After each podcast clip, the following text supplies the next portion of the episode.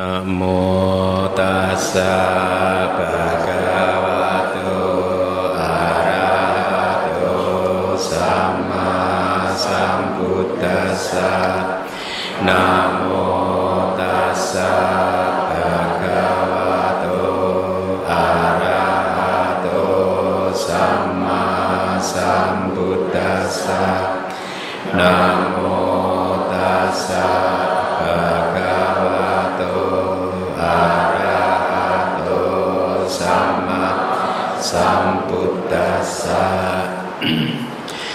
Baik, eh, semoga Anda semua dalam keadaan sehat dan bahagia. Kita bertemu lagi di awal semester ini. Setelah eh, semester lalu, kita selesai melakukan apa mempelajari satu bab dari sembilan bab dari kitab Abhidhamma Sanggaha ya. Saya harap Anda sudah membacanya ulang lagi, mendengarkan ulang lagi ya. Buku sedang diedit, mudah-mudahan satu dua bulan bisa terbit ya. Kita akan segera umumkan eh, satu chapter aja 350 halaman. satu bab saja itu. Jadi itu nanti akan jadi bulky sekali akan menjadi buku yang tebal besar sekali nanti untuk sembilan bab karena kitab Abhidhamma Sanggaha kan ada sembilan bab ya. Uh, tetapi saya yakin gitu karena saya sudah merasakannya bahwa pada saat Anda mempelajari menguasai abidama ya maka pemahaman Anda tentang Buddhism akan menjadi sangat bagus ya e, karena akan membantu kita untuk memperbaiki pandangan-pandangan kita yang masih salah ya toh? Seperti yang uh, sudah kita pelajari di semester lalu ya. Jadi pandangan yang salah tentang apa? Tentang aku tentang diri ya. Uh, karena abidama itu disebut sebagai para mata di sana para mata di sana ya saya harap anda mulai familiar lah dengan kata-kata Pali. Para mata itu artinya uh, tertinggi, hakiki gitu. Ya. Jadi saya akan review aja nih kelas apa yang sudah kita pelajari semester lalu tentang kesadaran. Mudah-mudahan saya bisa merangkumnya di dalam satu jam ini. Saya akan coba rangkum hal poin-poin penting yang harus anda pahami, gitu ya. Pertama adalah uh, tentang realitas ya. Anda harus mulai bisa membedakan bahwa menurut Buddhism ada dua jenis realitas ya. Realitas yang bersifat konvensional ya dan juga realitas yang hakiki atau para mata dhamma ya dhamma kata dhamma kalau huruf D-nya kecil itu bisa bermakna macam-macam bisa sebagai realitas bisa sebagai keadaan sebagai apa pun gitu ya. Tapi biasanya kalau di dalam buku-buku apa eh, Buddhis kalau dhamma itu D-nya itu kapital D besar itu artinya ajaran Buddha. Tapi kalau D-nya kecil itu bisa berarti apa saja. Jadi para mata dhamma itu bisa diartikan sebagai realitas yang hakiki gitu. Ya. Jadi dua realitas. Kenapa kita Anda harus paham dua realitas ini? Ya, karena abidama ya eh, adalah ajaran yang akan memberikan kepada Anda memperkuat pandangan benar Anda bahwa sesungguhnya ya yang benar-benar eksis yang benar-benar ada di alam semesta ini ya hanyalah para mata dhamma ini itu makanya eh, di dalam syair yang pertama kan dikatakan dari sudut pandang para mata hanya ada empat realitas yang hakiki. Kan anda ingat ya itu syair pertama itu kira-kira seperti itu yaitu apa? Cita cetasika rupa nibbana ya. Empat realitas hakiki nanti akan saya jelaskan. Tiga yang pertama itu disebut sebagai sang kata dhamma atau realitas yang berkondisi. Artinya apa realitas yang berkondisi? Cita, cita, sika, rupa itu adalah realitas yang tidak bisa berdiri sendiri, muncul sendiri tanpa sebab tidak bisa. Dia hanya muncul kalau ada sebab dan kondisi yang sudah terpenuhi sehingga dia muncul. Ya, itu berkondisi artinya. Tapi nibbana, realitas hakiki yang keempat itu adalah aksang kata dhamma, tidak berkondisi, ya. Dia tidak tergantung pada apa pun, ya, dan juga dia tidak muncul, tidak lenyap juga. Nah, kembali lagi, jadi di dalam alam semesta ini Abhidhamma membagi realitas menjadi dua kelompok besar, yaitu realitas konvensional dan realitas hakiki. Realitas konvensional itu adalah realitas yang ada benar, tetapi hanya sebatas kesepakatan saja, kesepakatan manusia saja. Tapi sesungguhnya tidak ada, gitu ya. Segala sesuatu di luar cita, cetasika, rupa, nibana di luar empat itu adalah realitas konvensional. Mudah kan untuk memahaminya kan? Bolpen. Kita sudah konvensi, sudah mengadakan konvensi di masa lalu bahwa benda seperti ini dikatakan sebagai bolpen gitu. Benda seperti ini dikatakan sebagai buku ya. Jadi ada buku, tetapi Anda harus tahu bahwa ini hanya konvensional saja. Di dalam pemahaman puncak pengertian yang paling hakiki sesungguhnya bolpen, buku tidak ada. Ya. Yang ada apa nanti? Yang ada realitas hakiki yaitu rupa. Kita belum belajar rupa. Nanti di bab ke-6 dari Abhidhamma Sanggaha kita belajar rupa. Ya, ada 28 jenis rupa. Empat elemen besar maha buta yaitu eh, patawi, apo, tejo, wayo, elemen tanah, eh, air, api dan juga elemen angin atau udara. Nah, ini terdiri dari elemen-elemen itu dan juga mungkin nanti ada materi sekundernya juga, ya. nah, tapi kenapa kita tidak bisa melihat ini? Tidak bisa melihat uh, para mata dharmanya, tidak bisa melihat realitas hakikinya. Kenapa? Karena batin kita masih tertutup oleh awidja atau ketidaktahuan. Kalau Anda masih ingat di kelas semester lalu saya katakan di kitab tafsir dijelaskan awija apa yang disebut ketidaktahuan ya. Jadi ketidaktahuan itu adalah uh, satu cetasika yang senantiasa mengejar hal-hal yang konvensional. Awija tidak mau mengejar hal-hal yang bersifat hakiki para mata dhamma. Dia mengejar hal-hal yang konvensional, ketidaktahuan ya. Jadi ini yang membuat kita terikat pada samsara. Ada dua akar dari samsara, satu awija dan satunya lagi tanha atau nafsu keinginan. Jadi awija dan tanha ini adalah dua akar samsara.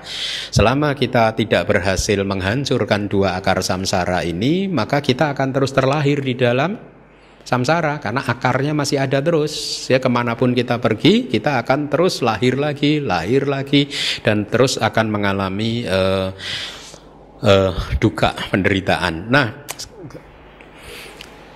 apa yang dimaksud para mata lalu Ya, kenapa abidama ini menjadi penting? Karena tadi di awal saya katakan abidama ini penting karena abidama adalah para mata desana ajaran tentang realitas yang hakiki. Jadi Anda akan belajar tentang segala realitas hakiki sampai detil. Kenapa realitas hakiki ini harus Anda pelajari sampai sedetil ini? Karena realitas hakiki ini nanti yang akan menjadi objek meditasi wipasana Anda. Ya, terutama tiga yang pertama yang berkondisi yaitu cita, cetasika, rupa itu adalah objek meditasi kita. Ya. Kenapa konvensional tidak bisa realitas konvensional tidak bisa menjadi objek meditasi kita? Kenapa? Satu karena ini tidak eksis sesungguhnya.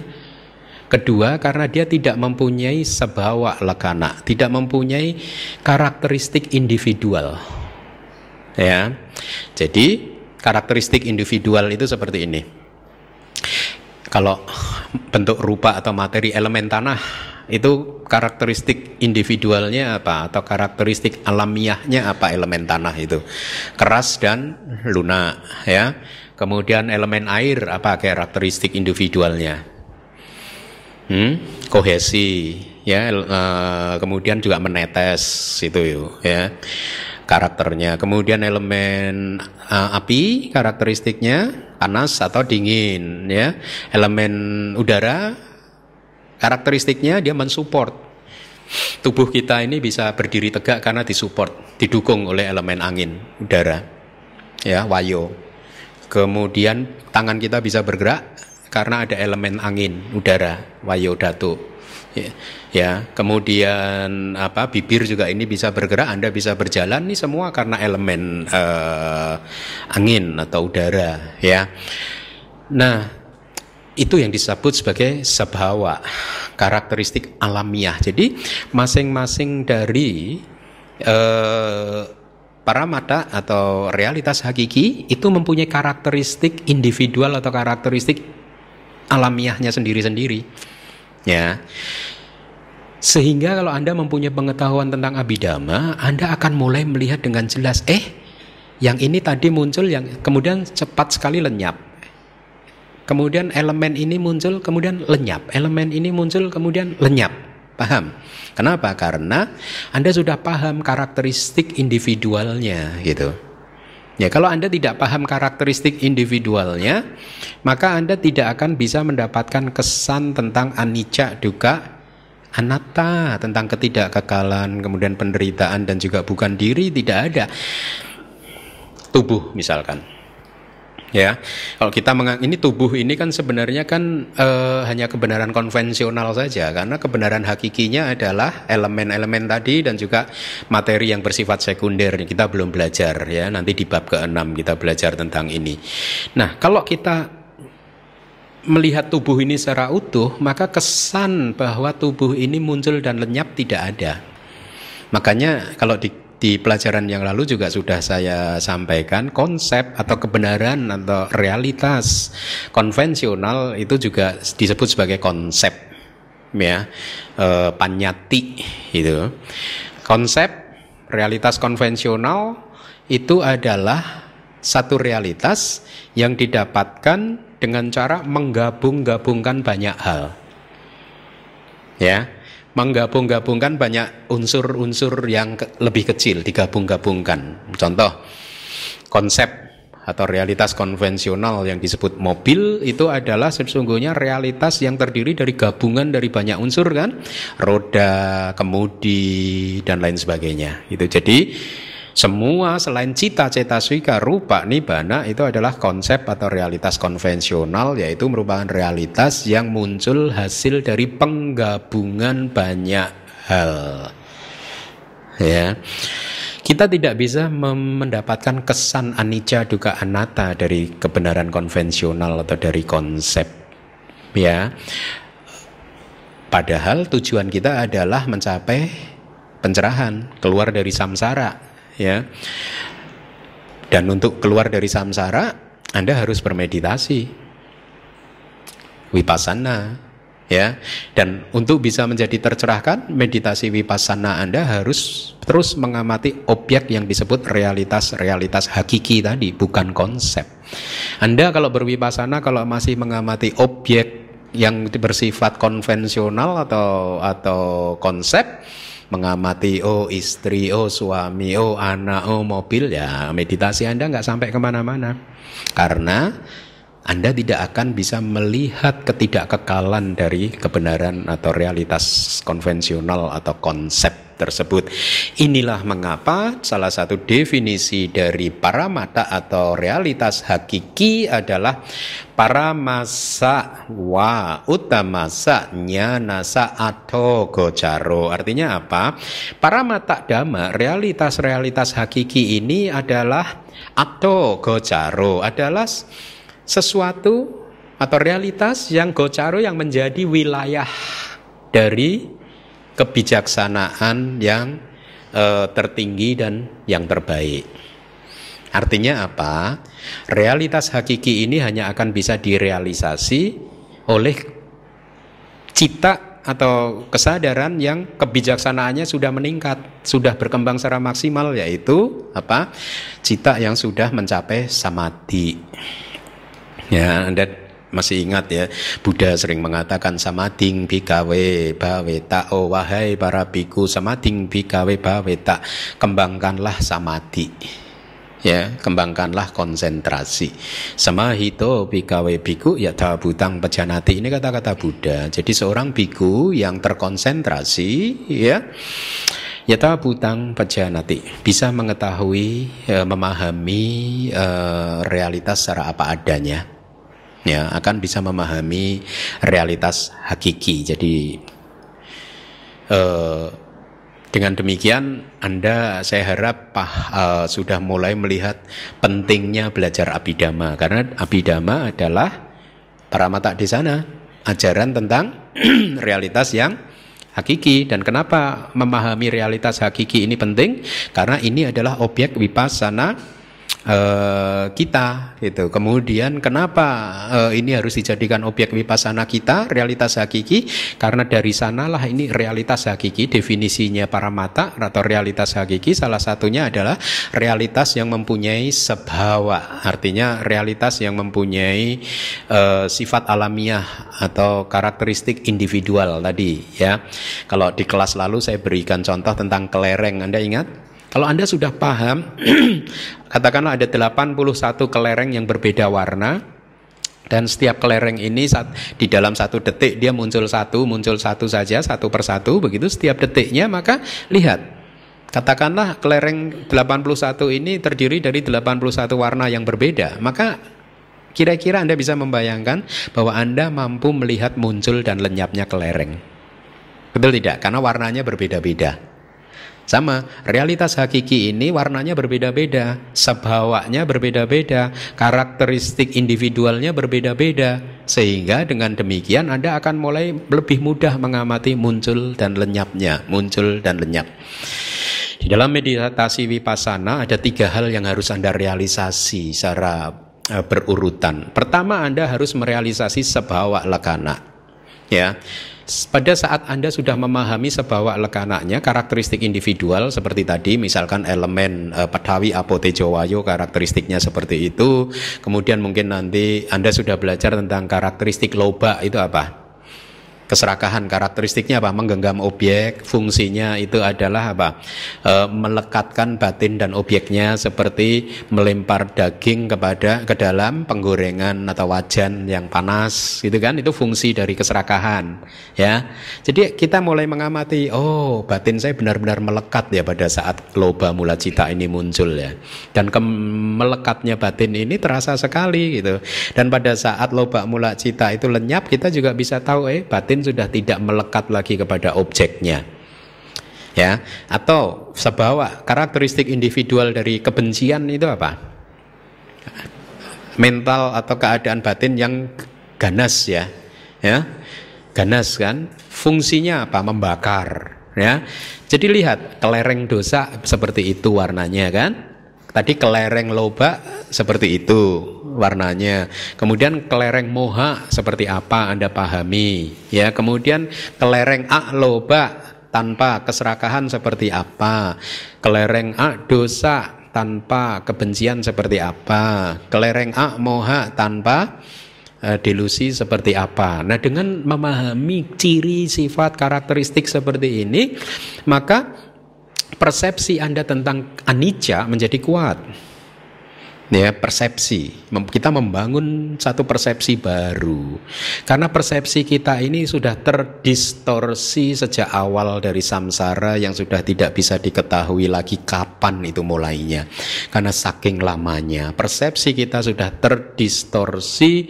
Kita memahami seolah-olah persepsi ini mengatakan bahwa ada yang disebut etang mama eso hamasmi eso meata ini milikku ini aku ini diriku itu ya.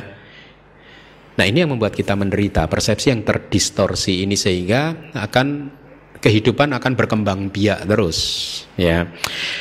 Nah, persepsi ini harus dibersihkan. Yang sudah terdistorsi tadi harus dibersihkan sehingga cara membersihkannya adalah dengan melihat realitas secara apa adanya sehingga kita bisa mengerti oh ternyata eh, para mata dhamma itu anicca, duga dan anatta. Nah, seseorang yang mempunyai persepsi tentang anicca itu sudah kuat di dalam teks dikatakan maka persepsi dia tentang anatta juga kuat.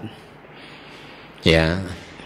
Anicca sanyino, seseorang yang mempunyai persepsi tentang ketidakkekalan yang sudah kokoh melalui vipassana kita, maka persepsi tentang anatta, tentang bukan diri pun juga akan kokoh. Pada saat persepsi tentang bukan diri sudah kokoh, maka kesombongan tentang keakuan akan juga lenyap. Dan pada saat itulah proses pencerahan akan muncul. Anda menjadi seorang arahat pada saat berhasil melenyapkan kesombongan dan kekotoran batin yang lain kita menjadi seorang arah arahat untuk keluar dari samsara ya. Nah uh, jadi para mata dhamma atau realitas yang hakiki itu adalah para masa nas para masa wa utamasa nyanasa atau gocaro realitas yang menjadi wilayahnya pengetahuan terbaik dan pengetahuan tertinggi yang muncul melalui meditasi. Inilah mengapa saya berjuang keras untuk mengajarkan Tripitaka karena eh, dengan pemahaman Tripitaka yang baik kita bisa bisa bersama-sama berjuang untuk keluar eh, dari samsara ya. Nah, eh,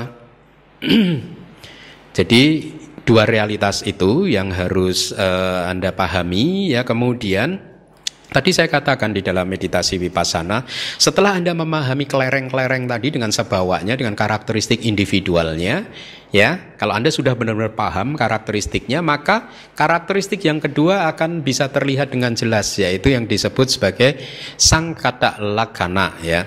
Sang kata lakana itu adalah karakteristik dari segala sesuatu yang berkondisi, karakteristik dari cita, sika rupa. Ya, itu apa? Ternyata semua realitas hakiki yang berkondisi ini mempunyai ciri yang sama, yaitu upada titik bangga ada tiga hal. Muncul bertahan lenyap. Muncul bertahan lenyap.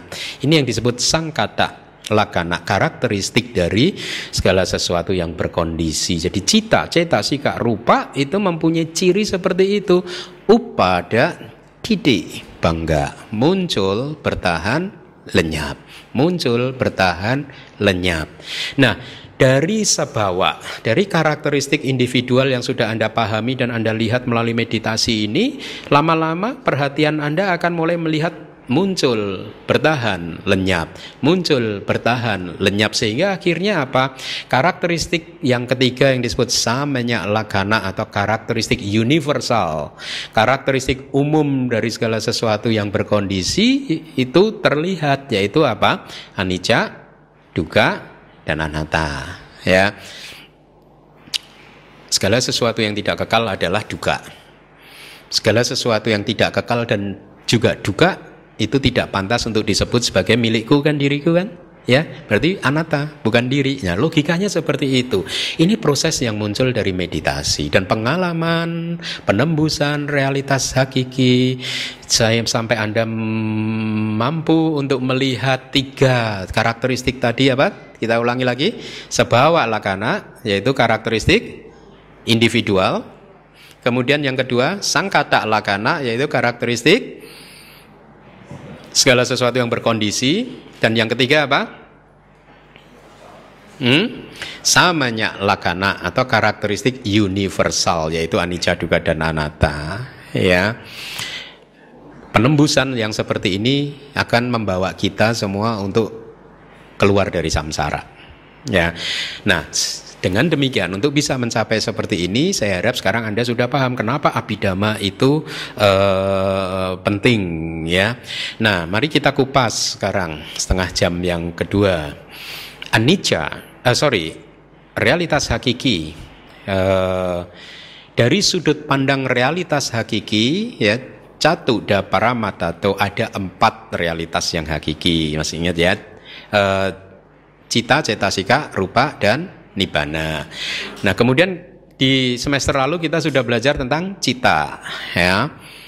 Ada berapa uh, bumi, bumi beda ya. Jadi cita dibedakan berdasarkan bumi, B H U M I, bumi atau tingkatan. Ya. Kalau dibedakan berdasarkan tingkatannya, buminya cita ada empat, yaitu apa? Kama wacara cita, rupa wacara cita, arupa wacara cita, dan lokut tara cita. Nah, Anda harus ini big picture-nya seperti itu cita ya. Uh, dari kesemuanya ada berapa cita? 89 atau secara detail 121 ya dibagi ke dalam empat tingkatan yaitu kama wacara, rupa wacara, arupa wacara dan lokutra. Nah, sekarang apa yang Anda pahami dengan cita? Ada yang ini bisa memberikan saya definisi cita itu apa? Hmm? Kalau saya jawab sendiri keberatan nggak? Hah? Boleh? Sisi ya. Enak kan jadi murid saya kan? Dulu kita kalau sama guru kalau udah mulai mengajukan pertanyaan kita udah deg-degan aja kan. Kalau ditunjuk suruh jawab itu kita udah stres dulu kan. Kalau saya nggak nah belajar dari sana ya. Dulu saya stres jadi murid yang punya guru seperti itu. Sekarang saya jadi guru. Saya tidak ingin bikin murid saya stres. Makanya kalau saya mengajukan pertanyaan tenang aja akan saya jawab sendiri kok. Anda jangan stres. Nah karakteristik cita. Nah, Anda harus tahu dulu karakteristik itu penting sekali gitu. Ya, atau definisi-definisi itu penting. Di dalam abidama nanti Anda akan terus diajak untuk mempelajari definisi-definisi dari istilah-istilah teknis apa pun itu supaya apa? Supaya pemahaman kita mempunyai presisi ketepatan yang sangat bagus gitu, ya. Nah, definisi cita adalah cinte titik citang. Ya, artinya apa? Cita itu adalah energi batin saya katakan gitu aja energi batin atau dhamma yang ber, yang berpikir cinteti Hmm, kalau kita mengikuti definisi itu uh, apa mentah-mentah, maka kita akan terjebak pada pemahaman yang salah, seolah-olah yang berpikir itu cita. Ya, padahal di dalam kitab penjelasannya ada ada penjelasannya seperti ini. Aramanang Wijanatiti atau artinya apa? Yang dimaksud cita adalah aramanang wijanatiti atau adalah maknanya adalah memahami, mengetahui akan adanya objek, bukan berpikir. Proses berpikir, uh, fenomena berpikir itu adalah fenomena yang lebih kompleks. Ya, Nanti di bab kedua Anda akan belajar cetasika. Jadi cita dan cetasika itulah yang nanti akan menyebabkan kita berpikir.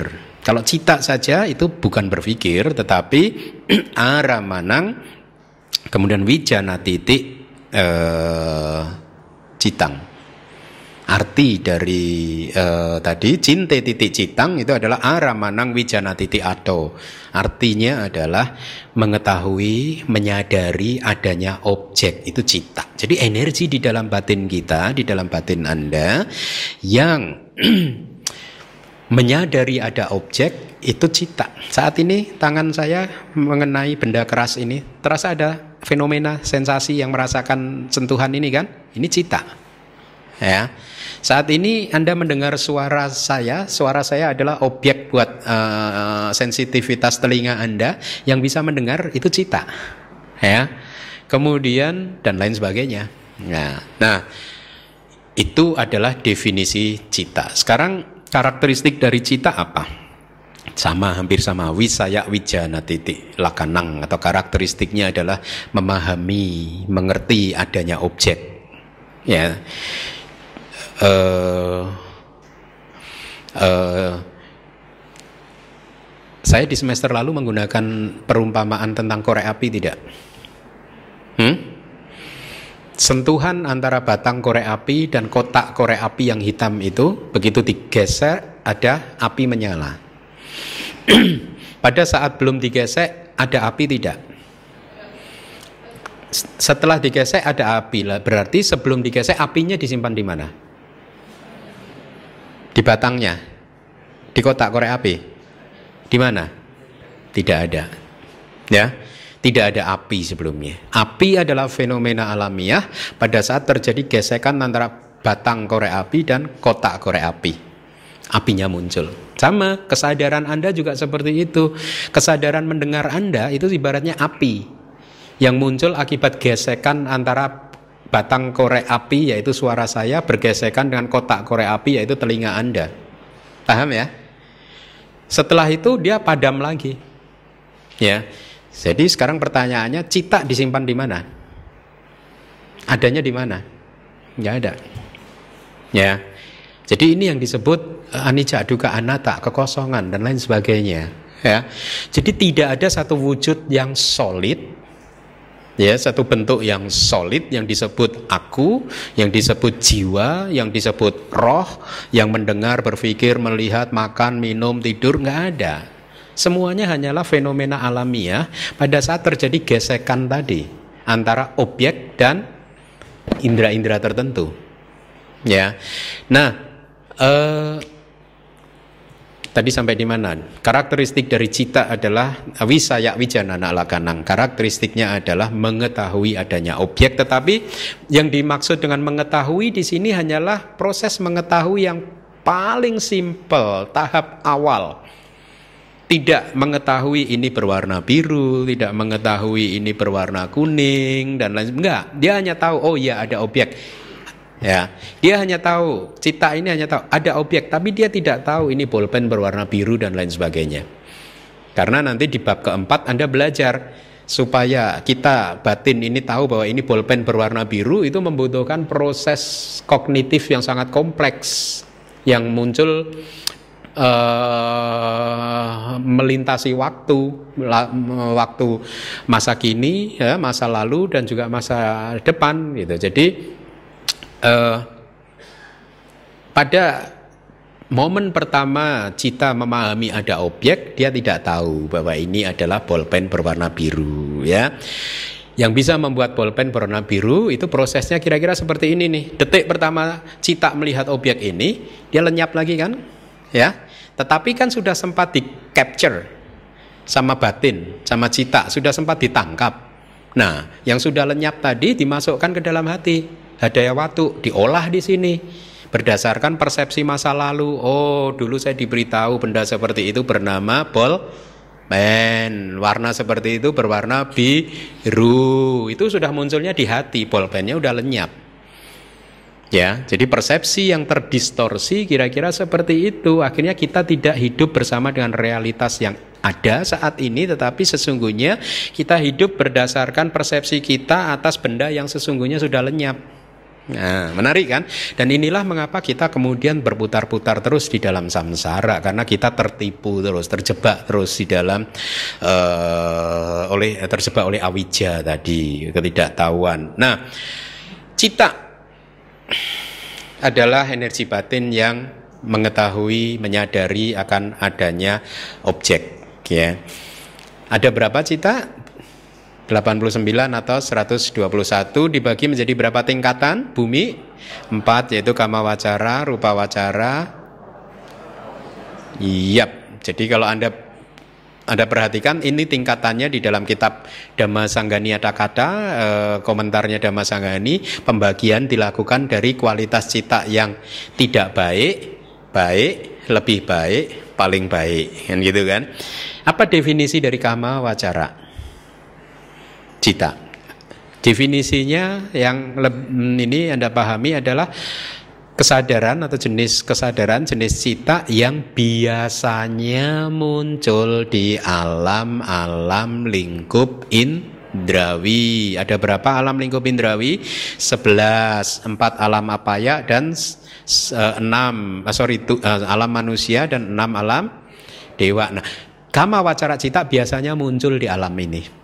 Ya, nah kalau berbicara tentang alam kehidupan, lalu abidama menggabungkan dua hal ini, yaitu pembagian tingkatan cita disesuaikan juga dengan tingkatan alam kehidupan.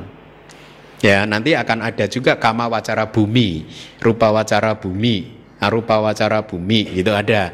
Jadi cita yang mempunyai nama sama dengan alam tersebut, ya itu penting sekali. Kenapa disebut kama wacara cita kan tadi disebutkan karena biasanya muncul di alam kama wacara. Dan kalaupun kama wacara cita ini sebagai karma dia berbuah memunculkan kelahiran, dia akan memunculkan kelahiran di mana? Di alam ini saja. Di alam kama wacara bumi saja tidak bisa Anda berdana kemudian Anda lahir di alam Brahma nggak bisa karena sudah beda tingkatan. Paham? Dari hasil latihan sila Anda tidak akan bisa membuat Anda terlahir di alam Brahma. Karena latihan sila itu muncul dari kama wacara cita. Berdana muncul dari kama wacara cita. Kalau dia berbuah maka akan memunculkan kelahiran di alam mana? Kama wacara bumi entah sebagai manusia atau sebagai dewa di enam alam dewa. Tapi tidak akan pernah bisa dana sila kita bisa membuat kita terlahir sebagai Brahma materi halus atau Brahma arupa. Karena tingkatannya udah berbeda. Lalu apa yang bisa membuat satu makhluk terlahir di Brahma rupa atau Brahma arupa? Pencapaian jana rupa wacara dan jana arupa. Ya, bukan dari dana dan sila. Ya, jadi eh, logika atau pemahaman seperti ini saya harap Anda sudah mulai bagus ya. Jadi ternyata ada hubungannya nih cita dan juga alam kehidupan ada hubungan seperti itu. Nah, kama wacara cita adalah jenis kesadaran yang biasanya muncul di alam-alam lingkup indrawi. Ingat, biasanya. Artinya apa? Dia bisa muncul di alam Brahma, Ya, sama juga dengan definisi apa itu rupa wacara cita. Kesadaran yang biasanya muncul di alam Brahma materi halus. Ada kata biasanya gitu. Artinya apa? Dia bisa muncul di alam kita. Ya, rupa wacara cita bisa muncul di alam manusia. Dalam contohnya apa? Seseorang yang mencapai jana, dia sedang di dalam arus kesadaran, arus citanya itu yang muncul adalah kalau jananya rupa, materi halus ya rupa wacara cita kusala dari jenis yang kusala. Kalau dia arahat ya yang dari jenis yang kiriya itu ya. Nah, definisi arupa wacara juga dipahami dengan cara yang sama. Berarti jenis kesadaran yang biasanya muncul di alam Brahma arupa. Apa definisi lokutra cita? Tingkatan yang keempat, bumi yang keempat. Lokutra cita kesadaran yang loka utara melampaui dunia. Dunia apa? Dunia pancakanda yang menjadi objek kemelekatan kita, ya. Nah, mari kita kupas dari kama wacara cita ada berapa cita? Saya jawab sendiri kelamaan 50 54 ya kama wacara cita ya dibagi menjadi berapa kelompok aku salah citanya berapa 12. Kemudian kelompok berikutnya ahituka cita berapa? 18. Kemudian kelompok berikutnya kama wacara sobana yang indah. Kama wacara tapi indah. 24. Kalau Anda jumlahkan semuanya ketemu 54 jenis kesadaran kama wacara. Ah, ya, lingkup indrawi ya. Nah, 12 aku salah cita dibagi menjadi tiga uh, kelompok Nah, sebelumnya saya ini kan istilah teknis lagi. Kalau tadi Anda udah tahu bumi kan, bumi itu tingkatan, tapi juga bisa berarti alam kehidupan. Kalau dalam konteks cita, bumi artinya tingkatan. Kalau dalam konteks alam kehidupan, bumi artinya ya alam kehidupan, gitu ya. Uh, itu istilah teknis. Kemudian ada istilah teknis lagi, jati bahasa palinya atau bahasa Indonesianya kita terjemahkan jadi jenis. Dari semua cita itu bisa dikelompokkan menjadi empat jenis jati, yaitu kusala, akusala, wipaka, kiriya. Kesadaran yang baik, kesadaran yang tidak baik, kesadaran resultan, dan kesadaran fungsi yonal. Nah, ini jenis yang berbeda-beda. Nah, sekarang kita berbicara tentang akusala. Jenis akusala. Ya, ada 12 dibagi menjadi berapa kelompok? Tiga sesuai dengan akar yang menonjol. Ya, yaitu loba mula cita, dosa mula cita, dan moha mula cita. Meskipun dikatakan sebagai loba mula cita atau kesadaran yang berakar pada loba, tetapi sesungguhnya ada akar yang lain juga yaitu moha ya meskipun dikatakan sebagai dosa mula cita atau kesadaran yang berakar pada kebencian atau dosa tetapi sesungguhnya ada akar yang lain yang menyertai yaitu mo Ha, tapi kenapa tidak disebut sebagai moha mula cita juga? Karena kata moha mula cita dipakai untuk kelompok yang ke tiga moha mula cita. Nah di kelompok yang ketiga ini hanya ada satu akar yaitu moha saja. Ya tidak ada loba, tidak ada dosa. Nah loba mula cita kesadaran yang berakar pada loba itu ada delapan. Ya Mudah untuk menghafalkannya. Anda bedakan aja tiga faktor pembedanya yaitu apa? Perasaannya. Ada somanasa, ada UPK. Kemudian eh, ada pandangan salah dan tidak ada pandangan salah ya. Kemudian faktor pembeda yang ketiga yaitu dengan dorongan atau spontan dan tanpa dorong eh, spontan dan tidak spontan atau dengan atau tanpa dorongan. Tiga faktor pembeda ini anda ingat-ingat. Kalau anda kombinasikan anda akan mendapat delapan jenis kesadaran loba mula cita ya. Somanasa sahagata didik gata sampayuta sangkarika satu. Somanasa sahagata didik gata sampayuta sa sangka rika somanasa sahagata didik kata wipayuta asangka rika. Somanasa sahagata didik kata wipayuta sa sangka rika. Ubeka sahagata didik kata sampayuta asangka rika. Ubeka sahagata didik kata sampayuta sa sangka rika. Ubeka sahagata didik kata wipayuta asangka rika UPK sahagata didik kata wipayuta sa sangkarika delapan ya. Anda juga harus bisa eh, apa menerapkan kedelapan jenis kesadaran tersebut di dalam kehidupan Anda sehari-hari Ya, saya sudah memberi contoh di semester lalu bagaimana penerapan dari delapan jenis kesadaran uh, loba mula cita ini ya. Kemudian kelompok yang kedua adalah dosa mula cita. Ada berapa jenis kesadaran? Dua yaitu dos uh, do manasa sahagata, patiga sampayuta, sangka rika. Yang kedua do manasa sahagata, patiga sang payuta sa sangkarika. Mudah. Domanasa sama somanasa beda. Kalau somanasa itu hatinya berbunga-bunga sukacita. Tapi sekarang anda tahu ternyata dalam situasi hati yang sedang berbunga-bunga belum tentu kesadaran anda berada dalam keadaan baik loh. Hmm? kalau anda sedang jatuh cinta pada pasangan anda lihat hati anda berbunga-bunga nggak? Dulu sekarang nggak bante. Hilang bunganya udah layu semua ya ya anicca anicca lihat ya ada perasaan sukacita tapi itu loba mula cita kemungkinan loh. Belum tentu baik. Ya jadi inilah mengapa eh, apa abidama menjadi penting sekali. Kemudian didik pandangan salah, yaitu pandangan salah pada saat seseorang melakukan perbuatan tidak baik, tetapi dia berpikir bahwa ah nggak ada salahnya korupsi. Nah itu pandangan salah. Nggak ada salahnya mencuri, nggak ada salahnya eh, apa melakukan pelanggaran moralitas yang lain, ya, hmm, pelanggaran sila yang lain, ya. Eh, itu berarti jenis yang muncul adalah yang disertai dengan pandangan salah. Tapi ada juga keserakahan yang muncul tidak disertai oleh pandangan salah ya seseorang korupsi gitu misalkan ya.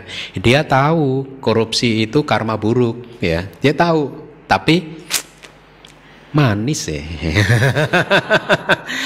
Enaknya itu loh. Akhirnya dia tetap korupsi tahu bahwa itu karma buruk ya tapi tetap korupsi. Berarti pada saat itu yang muncul adalah somanasa sahagata didik kata wipayuta tidak terkait dengan pandangan salah. Tidak ada. Pandangan salahnya tidak muncul pada saat itu. Betul? Karena dia paham ini karma buruk tapi tetap dilakukan. Tinggal spontan atau tidak spontan itu kemudian Anda, anda analisa. Nah sekarang do manasa berbeda dengan so manasa. Do manasa du itu tidak baik. Manas itu batin. Jadi keadaan batin yang tidak baik. Ya. Nah, sekarang Anda harus hati-hati. Ternyata pada saat batin Anda sedang tidak nyaman itu adalah dosa mula cita. Hmm? Contohnya apa? Misalkan khawatir. Kalau Anda khawatir, cemas itu batin kita nyaman nggak? Muncul dari mana? Dosa mula cita. Hmm? Anda ketakutan. Perasaan hatinya nyaman nggak? Domanasa kan? Maka itu dosa mula cita. Deg-degan. Dosa mula cita ya. Jadi segala keadaan batin yang tidak baik, yang tidak nyaman seperti itu, itu hati-hati sekarang Anda tahu bahwa ini aku salah cita cita yang tidak baik kan yaitu dari kelompok dosa mula cita. Nah, ada hal yang menarik yang harus Anda cermati di dalam kelompok dosa mula cita ini yaitu apa? Bergabungnya dua hal ini. Kalau di dalam kitab komentar disebutkan sebagai eh, bercampurnya apa? Maaf, air kencing sama apa?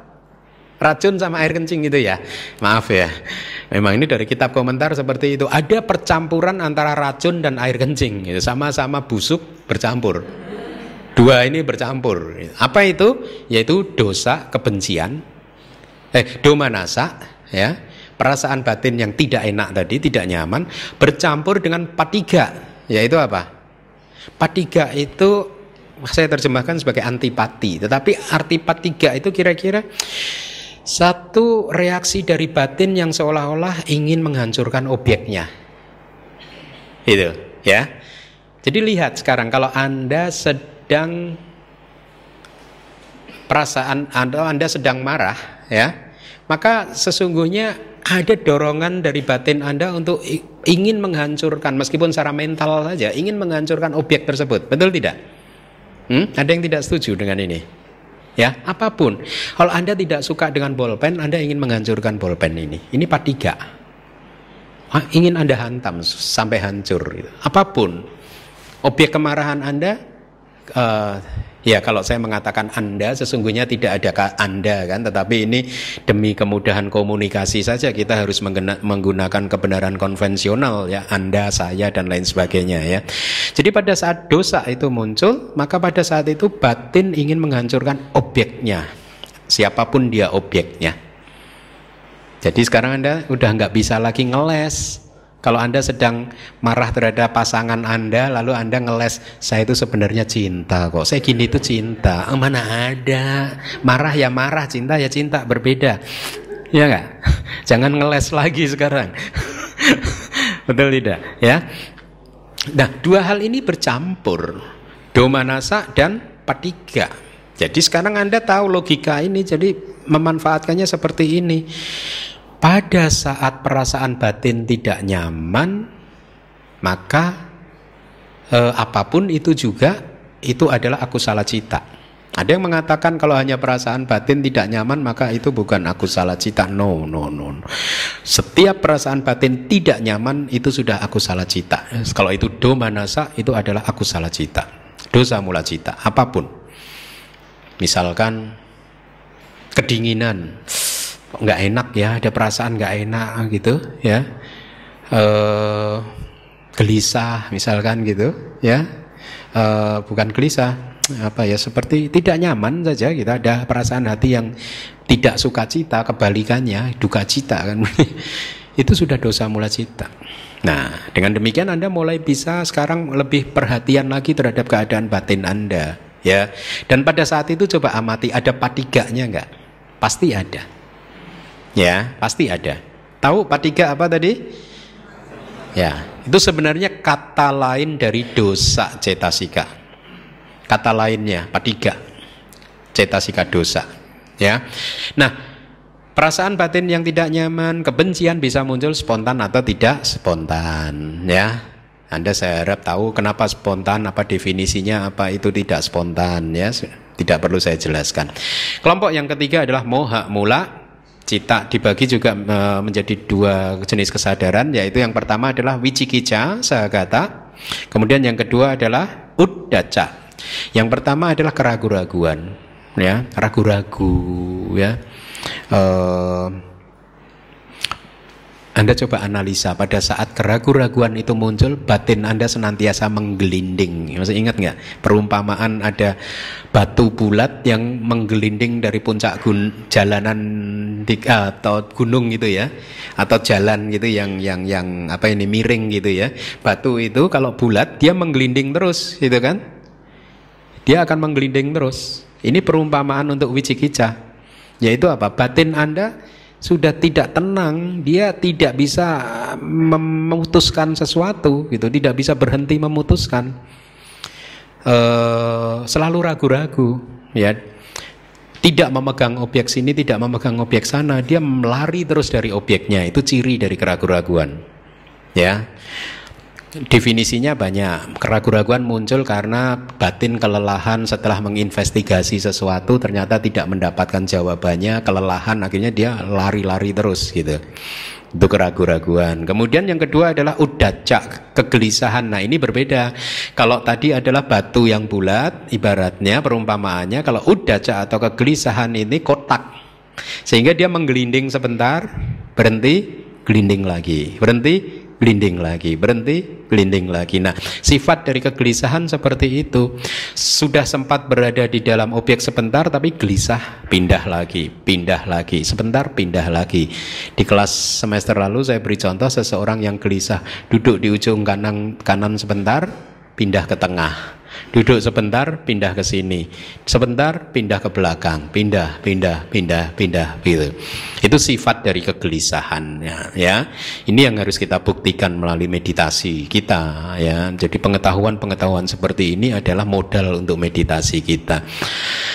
Uh, kegelisahan Meskipun dikatakan kegelisahan itu juga menyertai loba mula cita juga muncul di dosa mula cita juga tetapi di moha mula cita kegelisahan itu sangat dominan makanya dia disebut sebagai kesadaran yang uh, terkait dengan kegelisahan ya dipakai nah, uh, untuk memberi nama jenis kesadarannya.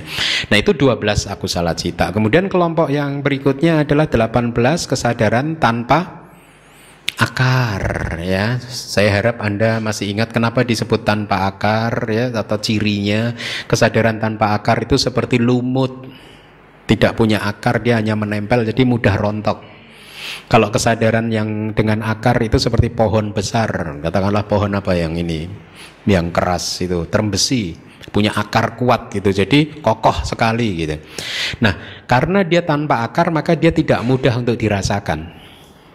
Paham ya? Jadi logikanya seperti itu. Kenapa disebut tanpa akar ya? Ini kesadaran yang sifatnya lembut, lemah sehingga sulit untuk di ditembus. Tanpa samadhi kita sulit untuk menembus. Tapi kalau loba mula cita, dosa mula cita, moha mula cita, tanpa samadhi kita bisa memahaminya, bisa merasakannya, ya. Nah, ahituka cita ada 18 dibagi menjadi tiga jenis, yaitu jenis aku salawipaka, jenis kusala wipaka, jenis kirya ahituka cita. Ya. Kenapa disebut sebagai aku salah wipaka cita? Disebut sebagai aku salah wipaka, aku salah tidak baik, wipaka resultan. Artinya apa? Tujuh jenis kesadaran yang masuk dalam aku salah wipaka cita ini adalah kesadaran yang merupakan hasil dari karma aku salah atau kama buruk jadi sesungguhnya pada saat kita sedang memetik buah kamak buruk kita, yang muncul yang memetik ya itu uh, aku salawi pakak cita dari ahituka cita. Dan lihat perasaan yang menyertainya apa sebenarnya? Rata-rata perasaan yang menyertai aku salawi pakak cita apa? UPK kan? Ya. Jadi sesungguhnya kalau kita benar-benar mindful penuh perhatian di saat ini ya. Pada saat kita memetik buah karma buruk katakanlah kita menerima fitnahan orang. Pada detik itu sebenarnya perasaan UPK tenang saja. Tapi kok kenapa marah lalu ya Bante? Yang marah adalah dosa mula cita. Lalu kenapa? Nah itu adalah reaksi dari kita. Pada saat mendengar suara kok saya difitnah? Saya masukkan ini udah lenyap nih fitnahannya nih. Saya freeze pause ya saya hentikan, saya ambil, saya masukkan ke hati, saya olah di sini berdasarkan persepsi masa lalu saya, pendidikan saya, kemudian berdasarkan eh, nilai-nilai uh, budaya leluhur saya, akhirnya ada reaksi, hei, kok saya digituin? Nah, mulai dosa mula cita meluber keluar dari mulut kita. Kenapa? Karena hati kita nggak mampu menampungnya. Jadi dia harus meluber keluar, gitu. Ya. Jadi sekali lagi pada saat kita menerima buah karma buruk sebenarnya kalau kita mindful kita akan bisa tidak akan goyah. Gitu. Ya. Tapi kan biasanya kita tidak mindful, tidak penuh perhatian. Jadi kita menangkap itu kita masukkan di sini kita olah. Iya yuk. Berkembang biak di sini. Ada itu kayak ada persidangan gitu. Konferensi meja bundar di sini gitu. Nah, mendapat apa penduk apa dukungan ini harus begini harus begitu. Wah, teorinya mulai berkembang. Harus dibalas harus dibalas begitu. Ya, ya. nah ini bukan kehidupan spiritual yang benar. Nah, mari kita lihat lagi kelompok yang kedua adalah dari jenis kusala wipaka ahe tuka cita. Kali ini Anda harus menyertakan kata ahe tuka cita. Tanpa akar kenapa? Untuk membedakan jenis kusala wipaka yang disebut maha wipaka.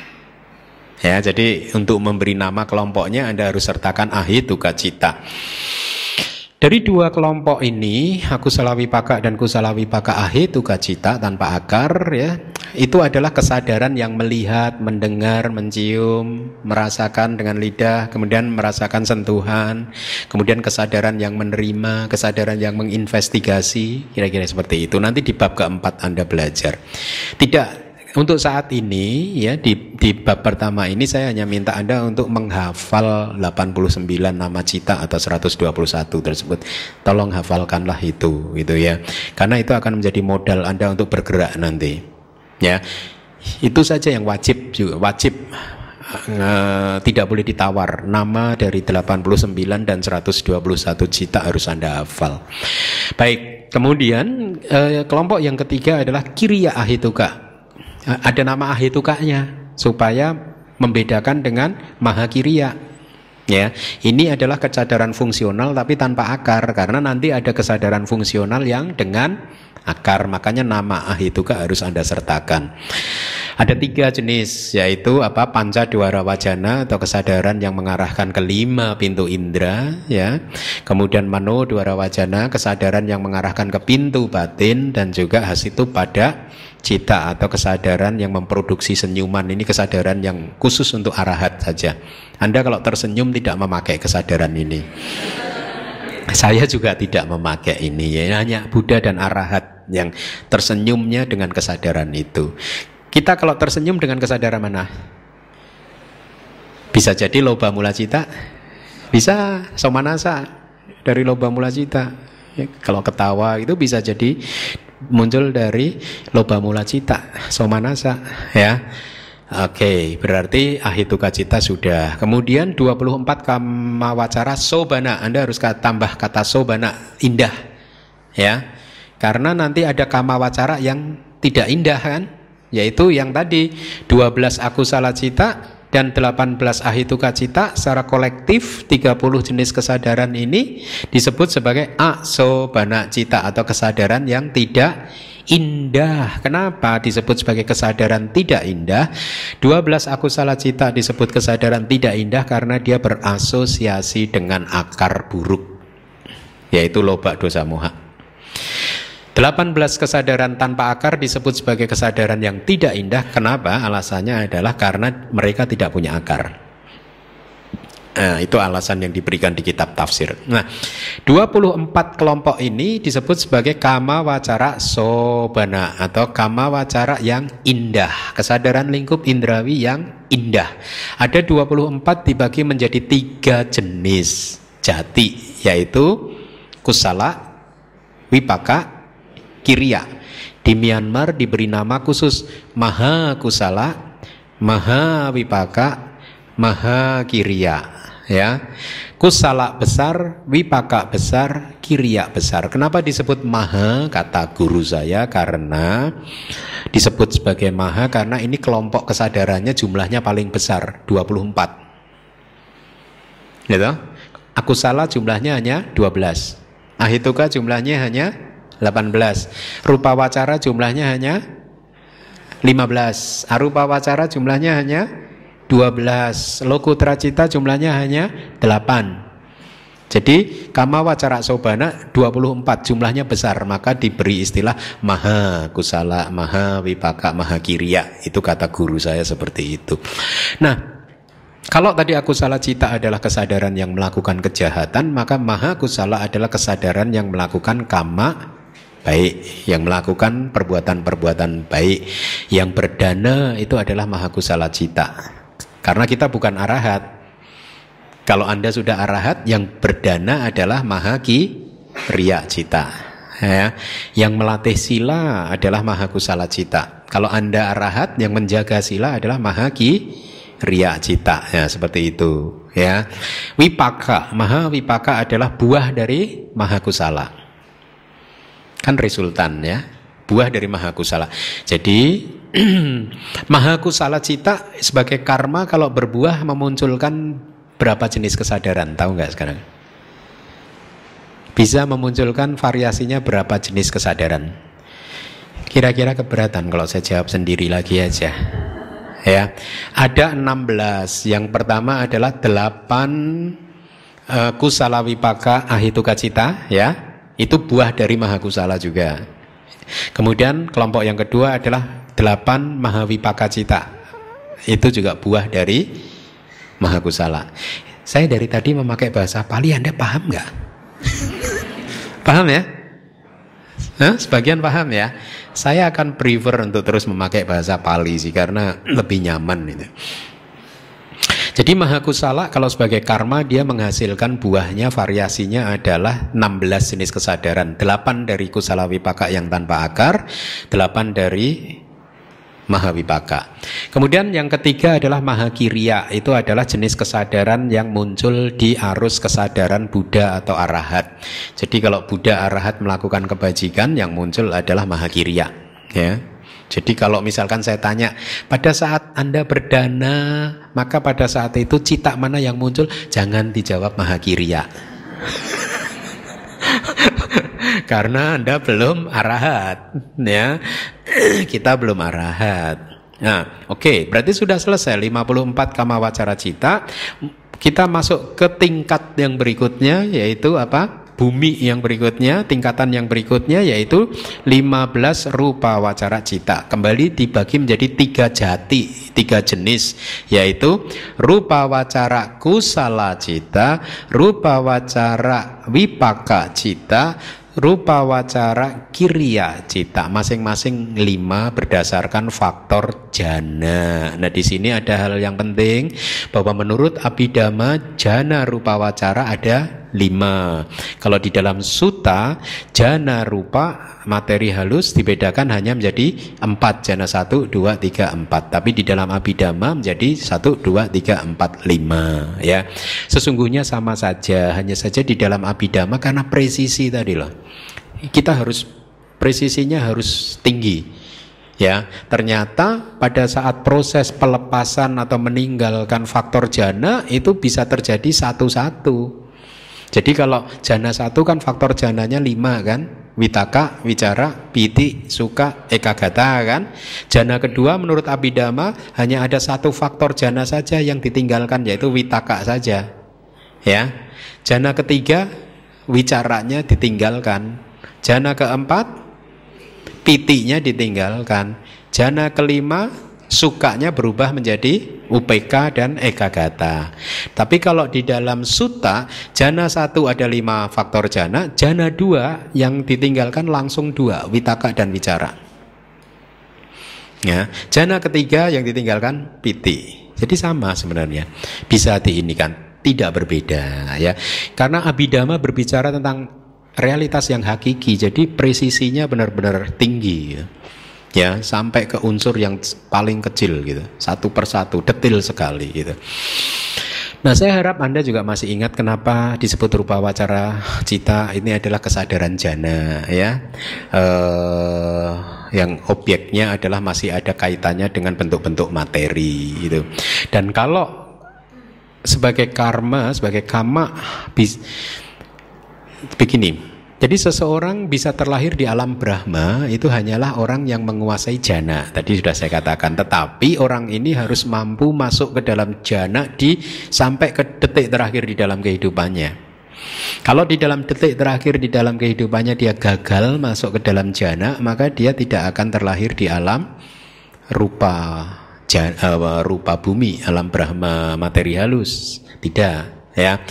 Uh, Uh, ya, kemudian tingkatan yang berikutnya adalah apa? Arupa ya, arupa wacara. Cita, yaitu kesadaran lingkup non materi. Ini adalah jana non materi. Sama dibagi menjadi tiga jenis, yaitu kusala, Wipaka kiriya Anda menyebutnya harus lengkap. Arupa wacara kusala cita arupa wacara wipaka cita arupa wacara kiriya cita. Masing-masing ada empat. Empat kali tiga berapa anak-anak? Pinter ternyata udah paham ya. Paham kali kalian ya aja. Bahasa palinya blank mana 12 ya nah Oke, okay. saya tidak akan masuk detail di dalam kesadaran janas. Berarti total sudah ada berapa yang sudah saya jelaskan? 81. Coba dihitung. 12 tambah 18, 30. Tambah 24, 54. Tambah 15, 69. Tambah 12, 81 kesadaran ini disebut sebagai logia cita atau kesadaran duniawi. Kenapa? Karena kalau karma kesadaran ini muncul sebagai kama, buahnya adalah tetap membuat kita terlahir di dunia ini, ada di dunia ini. Buah dari kama cita ini yang kusala maupun aku salah dari dari logia cita ini tidak pernah bisa membuat kita keluar dari kehidupan ini. Tidak pernah bisa membuat kita keluar dari samsara. Ya, tidak bisa membuat kita merealisasi nibana, tidak. Ya. Oleh karena itu tujuan kita adalah karena kita ingin merealisasi nibana, maka tujuan kita adalah memunculkan kelompok atau tingkatan kesadaran yang terakhir yaitu apa? Lokutara cita ada delapan, secara singkat atau secara detail ada empat puluh, ya. 8 garis miring 40 disebut sebagai lokutra cita karena kesadaran ini membawa kita keluar dari loka keluar dari lingkaran kelahiran dan kematian Kel melampaui loka melampaui pancu padana kanda melampaui agregat yang menjadi objek kemelekatan ya atau dengan kalimat populernya logo teracita adalah kesadaran pencerahan. Jadi kalau seseorang tercerahkan itu sesungguhnya dia di dalam arus kesadarannya muncul logo teracita. Ya, dibagi menjadi dua kelompok yaitu yang satu adalah kusala cita, yang kelompok kedua wipaka cita ya. Kusala dan buahnya. Mempunyai nama lain kusala cita adalah maga cita atau kesadaran jalan dan pala cita atau kesadaran buah ya jalan dan buah. Fungsinya berbeda. kesadaran jalan pada saat dia muncul fungsinya adalah menghancurkan kilesa. ya, sesuai dengan tingkatan pencerahannya. Kalau yang memuncul yang muncul adalah sotapati maga cita ya. E, kesadaran jalan sotapati ya peng, pemasukan arus maka dia akan menghancurkan kilesa-kilesa tertentu atau belenggu yaitu apa? Tiga belenggu yang hancur yaitu sakaya didik pandangan salah tentang identitas diri hancur tidak ada lagi aku, diri, roh, jiwa, enggak. Dia udah enggak percaya lagi. Kemudian belenggu yang kedua yang patah yang dihancurkan adalah sila batak paramasa yaitu apa kemelekatan terhadap ritual kemelekatan terhadap upacara ini upacara itu ritual ini ritual itu dengan menganggap penting loh mengadakan ritual ini nah, karena lakukanlah ritual ini supaya kita tercerahkan lakukanlah ritual ini supaya rezekinya banyak huh? Kalau Anda pengen dapat rezeki, banyak rezeki, nggak ada ritual apa pun. Yang harus Anda lakukan adalah berdanalah yang banyak. huh? Kalau ritual bisa membuat orang kaya, hari ini manusia di muka bumi udah kaya semua, betul tidak? Hmm? Benar nggak logikanya? Kalau ritual bisa membuat seseorang jadi kaya, enak dong, ya nggak? Nah, udah numpang terus aja kita ikut aja ritual. Hmm? Ya, tapi kenapa? Kok manusia di bumi tidak kaya semua juga padahal ritualnya sama loh. Ya enggak? Hmm? Kepret kepret kepretnya sama juga loh. Kok beda-beda hasilnya? ya. Jadi tidak ada ritual apa pun yang bisa membuat Anda apa-apa. Yang berlaku adalah hukum sebab dan akibat. Seorang sotapana sudah tidak percaya lagi, tidak melekat lagi kepada upacara tertentu, ritual tertentu, ya, pret pret pret itu udah enggak. Ya, jadi uh, belenggu yang ketiga yang dihancurkan adalah wicikica. Sang Yojana, belenggu tentang keraguan-raguan terhadap Buddha, Dhamma, Sangga, dan latihan. Dia sudah tidak ragu lagi. Kenapa? Karena dia sudah merasakan hasilnya sendiri. Dia sudah melihat sendiri dengan latihan-latihan dia. Nah nanti Sakadagami maka juga menghancur, tidak menghancurkan apa-apa, tetapi dia melemahkan semakin dilemahkan. Kemudian anagami dia menghancurkan lagi dua yaitu kama, raga dan patiga ya. Yaitu belenggu hasrat-hasrat indrawi ingin menikmati kenikmatan kepuasan-kepuasan sensual. Seorang anagami sudah tidak bisa. Bukannya tidak mau dia tidak tertarik lagi sudah ya. Jadi kalau anda para istri atau suami kalau pasangan Anda bermeditasi gitu ya. Kalau tiba-tiba setelah pulang dari retret kok berubah berarti mungkin dia anagami sudah. Ya, mungkin dia sudah mencapai tingkat kesucian. Di Myanmar banyak cerita-cerita seperti itu. Seorang suami pergi retret pulang berubah. Sudah tidak bisa lagi menjalani kehidupan rumah tangga lagi gitu. Tapi ya istrinya paham, oh suami sudah jadi anagami gitu. Ya, makanya kalau Anda masih masih melekat pada suami atau istri, kalau pasangan Anda berangkat retret dipesenin sakadagami berhenti ya Pak.